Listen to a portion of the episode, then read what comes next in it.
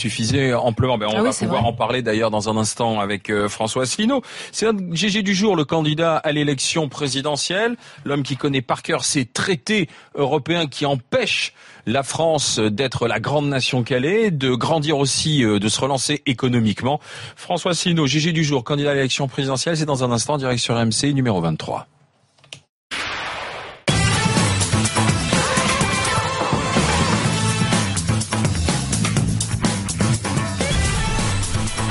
GG, les grandes gueules en direct sur RMC avec aujourd'hui dans les GG Sylvain Drancer, instituteur à Monterolier en Normandie. Nous sommes avec euh, Caroline Pilas, militante associative dans le domaine de la déficience visuelle et Johnny Blanc qui est fromager à Chandonnier dans les Deux-Sèvres. Dans une demi-heure, à midi moins 5, vous avez le match des GG. Vous m'envoyez match par SMS au 732-16. Vous jouez avec nous et vous gagnez une semaine dans un club, hôtel ou résidence 3 étoiles, club de vacances. C'est le cadeau des GG.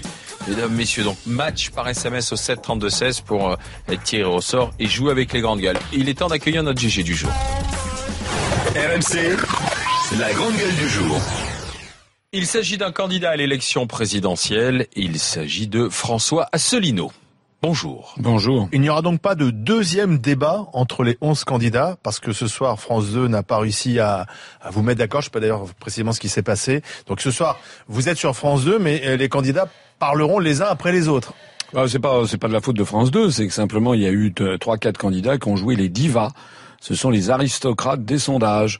C'est-à-dire que Monsieur Mélenchon a considéré que c'était la plèbe euh, les autres, et donc il fallait pas qu'il parle avec eux. Voilà. Ils craignaient quoi? Donc, euh, bah, il craignait sans doute ce qui s'est passé le 4 avril lorsqu'il y a eu les 11 candidats. Les Français ont découvert à cette occasion qu'il n'y avait pas 5 candidats mais 11 et que les 6 qui avaient été écartés dans un premier temps par TF1 avaient des choses à dire.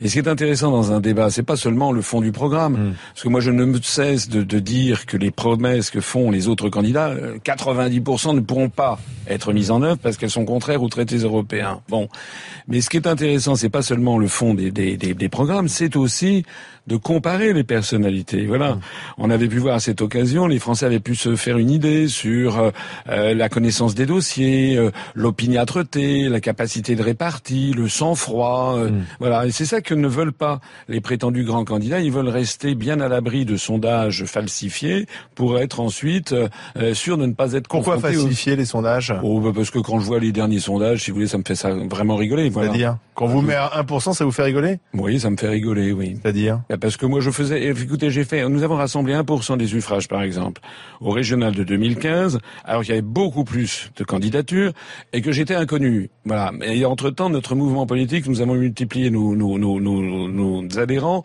euh, par plus de trois, voilà. Et moi, quand je suis dans la rue, je fais, je, je fais des réunions. Hier, j'étais hier soir, par exemple, j'étais à Nantes et il y avait euh, plus de 900 personnes. On a refusé de monde dans la salle et des gens qui restent jusqu'au bout dans un état de grande ferveur. Voilà. Donc Au vous même êtes, moment- en- vous êtes sous-estimé, c'est ça? Euh, oui, oui. Alors, quand je vois que M. Macron est donné à 25% des voix, alors qu'il annule les uns après les autres tous ses meetings, à Charleville-Mézières, à Amiens, le- encore un autre, je me dis qu'il y a quelque chose qui cloche quelque part. Alors attention parce que je me souviens qu'en 2012 Nicolas Sarkozy faisait le plein des meetings, il a perdu, c'est-à-dire que le, le nombre de de- d'adhérents, de, militants euh, qui expriment effectivement une ferveur dans un meeting ne donne pas forcément le résultat de l'élection présidentielle. D'accord, c'est bien. Ben écoutez, on va voir, on va voir dimanche. On verra soir, dimanche. Mais euh, une, une question quand même parce qu'on a bien compris, euh, parce qu'on maintenant on connaît, on vous connaît et vous avez un programme très clair. Vous dites on ne peut pas renégocier l'Europe. Ceux qui vous promettent de- de- une renégociation de l'Europe, c'est pas possible parce qu'on n'est pas tout seul et qu'on n'y arrivera pas.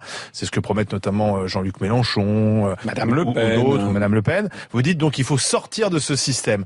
Mais euh, cette euh, euh, sortie du système fait peur. On en parlait tout à l'heure. Il y a par exemple, semble-t-il, des Français qui ont un peu de patrimoine qui sont en train de se renseigner euh, pour savoir s'il n'est pas temps de quitter la France si jamais on repasse au franc. C'est ce que vous préconisez. Euh, on dit, ben, on va aller au Luxembourg notamment pour Voilà. remplacer notre argent en assurance vie. Mais moi, j'ai pas de patrimoine, à votre avis? Ouais. Je sais Dans pas. la déclaration de patrimoine officielle, je suis, paraît-il, l'un des, l'un de ceux qui en ont le plus. Le plus Vous n'avez riche, pas peur de votre argent Ce qui est quand même un peu fort de café, parce que moi je n'ai je n'ai finalement qu'un salaire de haut fonctionnaire. C'est vrai que pendant plus je suis quelqu'un de, euh, de, de, de- comment dirais-je d'économe, mais quand je vois que quelqu'un comme Monsieur Macron, par exemple, qui paraît-il gagnait 3 millions d'euros par an, euh, il a il a trois fois rien. Alors de deux choses l'une, soit il a menti ou quel cas c'est passible de la loi, soit il gère ses affaires comme un panier percé. Ça donne à penser ce que ce serait s'il était à la tête de la France. Bon, moi j'ai suis j'ai du patrimoine. Un petit peu. J'ai un appartement à Paris, j'ai une maison de campagne, et puis j'ai de l'assurance vie. Est-ce que vous pas votre vraiment patrimoine si on repasse vous- au franc Mais écoutez, est-ce que vous croyez vraiment que je proposerai aux Français quelque chose qui serait, dont je serais la première victime? On raconte n'importe quoi aux Français. Le problème, c'est qu'il n'y a jamais eu de débat de fond sur l'euro. Il y a un principe de droit international qui s'appelle la lex monetae. Lorsque nous repasserons au franc, un nouveau franc, ça sera pas le franc d'avant, ça sera un nouveau franc, eh bien les dettes et les emprunts seront convertis en francs. Point. Il n'y aura strictement aucune augmentation des dettes ou des emprunts, aucune différence. On a d'ailleurs pu le voir dans le sens inverse lorsqu'on est passé du franc à l'euro ou du Deutschmark à l'euro. Vous savez, en 1992 ou 93, vous aviez des gens qui avaient acheté, par exemple, des obligations de l'Allemagne en Deutschmark, qui était la monnaie la plus solide du monde, et puis d'un seul coup, l'Allemagne a dit, ben, vous allez être remboursé en euros. Il y avait un certain nombre de gens qui auraient pu se dire légitimement, ben moi l'euro je sais pas ce que ça va être, alors que j'étais, je voulais être remboursé en Deutschmark. Ils ont eu quoi? Ils ont eu leurs yeux pour pleurer, tout simplement. C'est-à-dire que il n'y a pas de Le négociation problème possible. avec votre histoire, c'est qu'il n'y a pas de, il y a pas de précédent en fait. Mais il y en a qui ont refusé d'aller euh, vers une monnaie unique, vers l'euro, d'accord, très bien. Et mais il n'y a pas d'exemple en Europe d'un pays qui a qui a changé de monnaie, qui a été vers l'euro, puis qui est revenu. euh, En tout cas, la donc question c'est ça qui est assez ouais, ouais, mais- effrayant pour certains. Mais non, mais écoutez, euh, c'est des gens ils disent on saute dans l'inconnu, mais on a sauté dans l'inconnu quand on est entré dans l'euro et l'euro est en train d'aller au désastre parce que personne jamais ne prend en considération ce que je ne cesse de dire l'euro n'est pas viable, l'euro va exploser. Mmh. Alors c'est vrai que c'est un peu technique. J'ai présenté d'ailleurs chez un de vos confrères les cours actuellement de l'évolution de solde de la balance des paiements courants à l'intérieur de la zone euro. Mmh. Ça n'est pas viable. Voilà. Et d'ailleurs, l'euro est à l'origine de la croissance continuelle du chômage en France.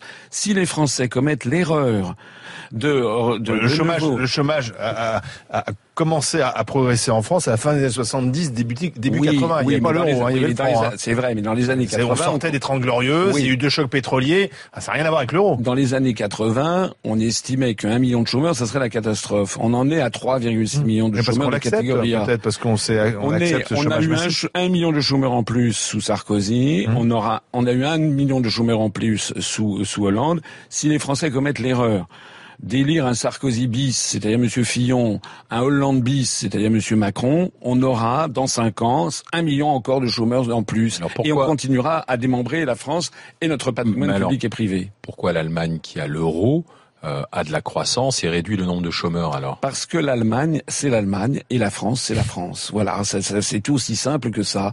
Parce que l'euro est une, espèce de cote mal taillée entre les monnaies qui, le, qui la composent. C'est-à-dire, c'est le taux de change externe de l'euro par rapport au dollar.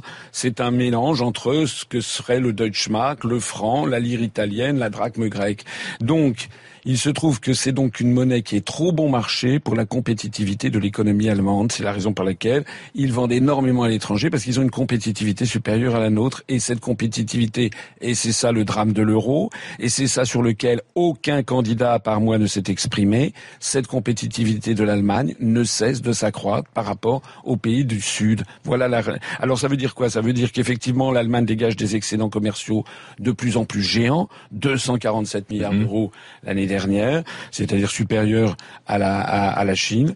Et puis de l'autre côté, vous avez les pays du sud de l'Europe, et plus on va vers le sud et moins c'est bon, et qui dégagent des déficits commerciaux géants et surtout du chômage de plus en plus important. Que disent les autres? Vous savez ce qu'ils disent? Ils disent il faut appliquer le rapport des grandes orientations de politique économique de la Commission européenne, que j'ai déjà présenté de nombreuses fois, qui d'ailleurs n'est jamais repris, euh, ce rapport n'est jamais repris par la presse, et qui nous dit qu'il faut, au cours des semestres qui viennent, on a déjà le programme de ce qui va se passer. Il faut baisser, paraît-il, l'impôt sur les grandes sociétés, augmenter la TVA sur monsieur et madame tout le monde, diminuer le SMIC, voire le supprimer, diminuer les prestations chômage, précariser toute la société, ubériser toute la société, les artisans taxis, les médecins, etc., etc., continuer la politique de rigueur. Voilà tout le programme qui, lorsque les flonflons de l'élection présidentielle se seront éteints le 7 mai au soir, les Français découvriront, alors ça sera pas les grandes gueules, n'est-ce pas, ça sera, ça sera la gueule de bois, ils découvriront qu'on recommence les mêmes politiques qu'antérieurement.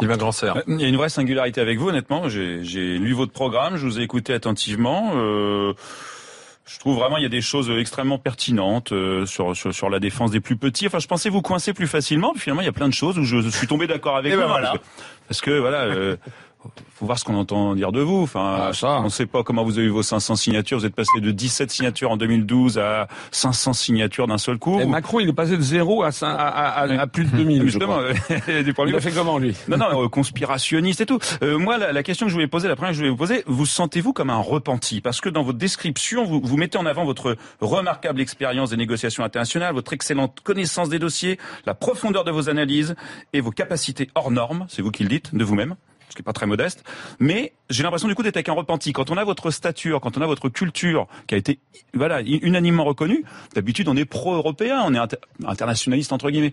Et j'ai l'impression que vous, vous êtes une espèce de repenti du système. C'est pas un repenti, c'est que Vous étiez moi, je- comme ça avant? Vous Ah non, moi, ça quand non, vous étiez dans les grandes rencontres avec Nelson Mandela, le pape, tout ça? Oui, déjà à l'époque, moi quand j'étais jeune, quand j'étais quand j'étais étudiant, j'avais voté pour la liste de l'UDF aux élections européennes de 1979. J'étais donc très très pro-européen. Mais progressivement, j'ai changé, notamment dans les années du pouvoir. Vous avez vous avez souligné effectivement, j'ai été dans des cabinets ministériels. J'ai notamment accompagné Jacques Chirac dans de nombreux déplacements à l'étranger. Et quand je dis accompagner, c'est que je préparais une partie des dossiers et que je participais aux entretiens au plus haut niveau. Et moi, ce que j'ai découvert dans les années 90, c'est que nos dirigeants, en fait, n'ont plus les manettes. C'est ça la question.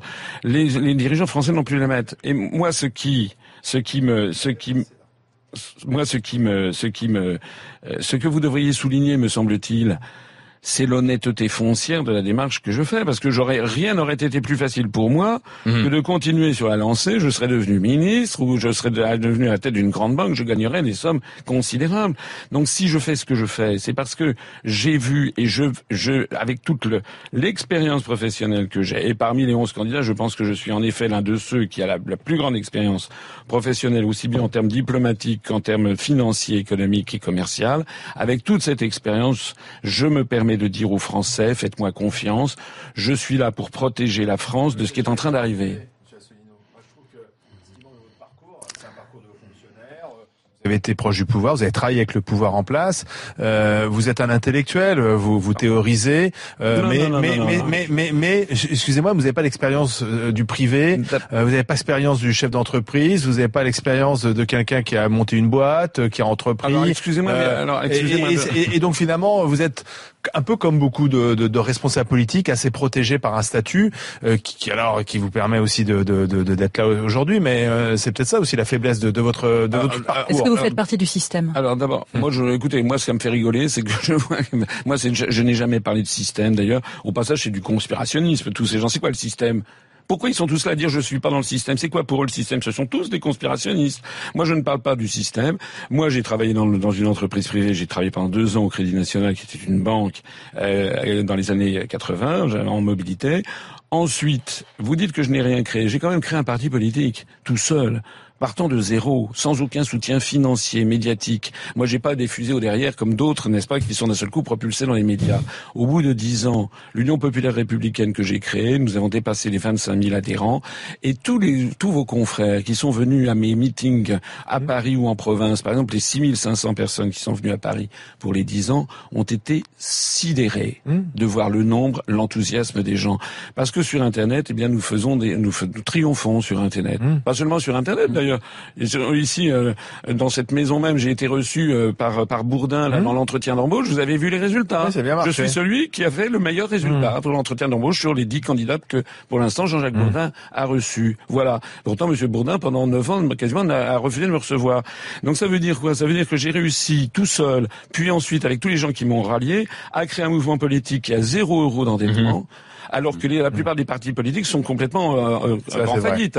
Et, et euh, le- les, les républicains sont en faillite. Monsieur, je trouve extraordinaire que Monsieur Fillon, par exemple, ou Monsieur Hamon euh, nous donne, ou les gens de l'UDI, ou nous donnent des leçons sur comment ils vont gérer la France, alors qu'ils sont pas capables d'avoir un parti politique qui soit, qui soit, qui, qui, qui soit. euh, Pourtant, c'est de l'argent public. Et en plus, ils reçoivent de l'argent public. François Asselineau, vous restez avec nous. Question de Caroline, de Johnny et de Sylvain dans un instant. C'est vous notre grande gueule du jour, François Asselineau, candidat à l'élection présidentielle.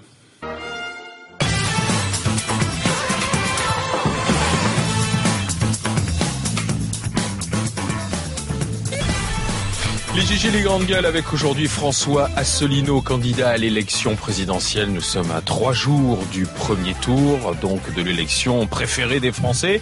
Vous êtes avec nous en GG du jour avec Sylvain Grandserre, avec Johnny Blanc et Caroline Pilat. Question Caroline. Oui, vous avez un programme euh, intéressant, monsieur Asselineau. Je suis très étonnée, moi, que vous ayez un staff aussi jeune et des électeurs aussi jeunes, sachant que vous n'êtes pas pro-européen. Donc comment est-ce que vous expliquez euh, cette manne?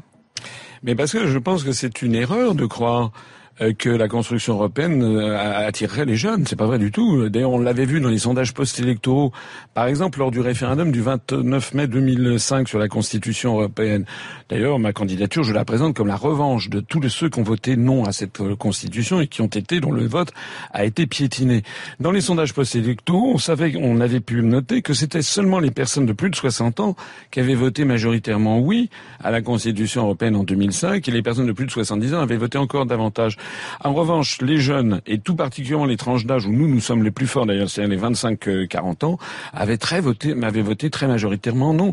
Ce qu'il faut bien comprendre, et c'est ce que je crois j'apporte euh, au débat à l'élection présidentielle, c'est que l'idée même de construction européenne est en fait une idée anachronique qui remonte euh, les États-Unis d'Europe de Victor Hugo de 1849. En fait, c'est une vision coloniale du monde où le monde blanc dirigerait le, reste du monde.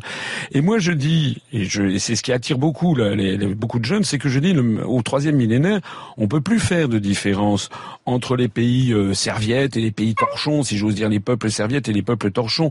On est en contact avec le monde entier. Les gens qui me disent Erasmus, je dis mais moi Erasmus, je veux un Erasmus planétaire. Je veux que étudiants puissent aller étudier en Chine. C'est d'ailleurs déjà le cas. C'est en, en train de s'imposer. Pareil pour les entreprises.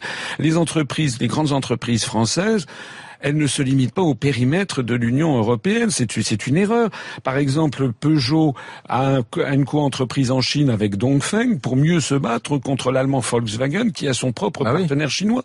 Donc le monde d'aujourd'hui ne correspond plus du tout à cette vieille lune qui est la construction européenne, qui nous enferme dans un périmètre Donc vous êtes plutôt mondialisation que euh, construction européenne. Je ne suis pas, je ne suis pas, je suis pour ce qu'est la France, c'est-à-dire un pays tourné vers l'universel.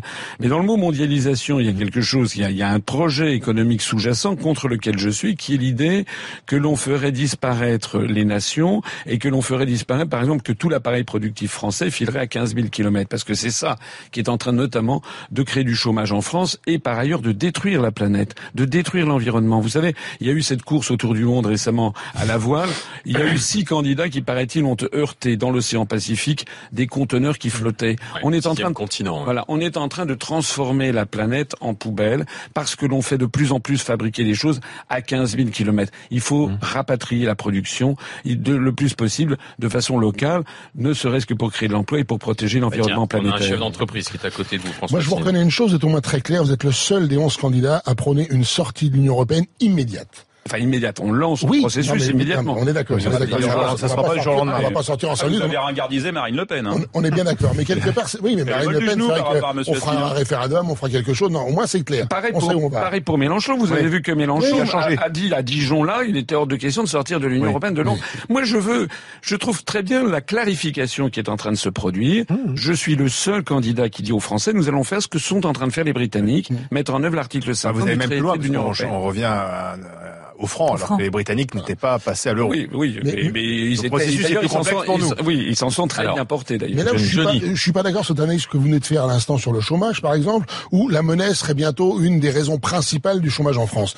Moi, je pense quand même quelque part qu'on est dans un pays où tout le social repose uniquement sur le travail, et je pense que notre compétitivité, elle est mise à mal par ça, et non pas par la valeur de l'euro. Alors, je ne dis pas qu'il n'y a pas euh, trop de charges qui pèsent sur les entreprises, mais en particulier dans mon programme, j'ai prévu de baisser drastiquement les cotisations sociales qui pèsent sur les artisans, les commerçants, les TPE, les PME, et au passage, j'ai prévu aussi de supprimer le RSI, qui est un véritable scandale. Pour faire quoi à la place ben, Je pense qu'il faudrait le rapprocher du régime commun pour s'agissant du RSI. C'est pas ce qu'on demande à nous les artisans. Alors, s'agissant des charges sociales, moi je voudrais quand même que les charges sociales ou les cotisations sociales, elles baissent sur ces catégories, mais je voudrais dire et rappeler que les, les, les, les, transferts sociaux, les prélèvements obligatoires sont les plus importants en Europe, en Norvège, au Danemark, qui sont des pays qui se portent très bien, alors qu'ils sont beaucoup plus bas, par exemple en Grèce, en Italie euh, ou en Espagne, qui se portent très mal.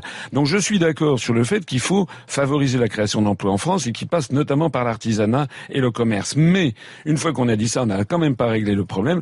Le problème, c'est le problème de la monnaie qui est surévaluée pour la compétitivité de l'économie française et a fortiori des économies du Sud.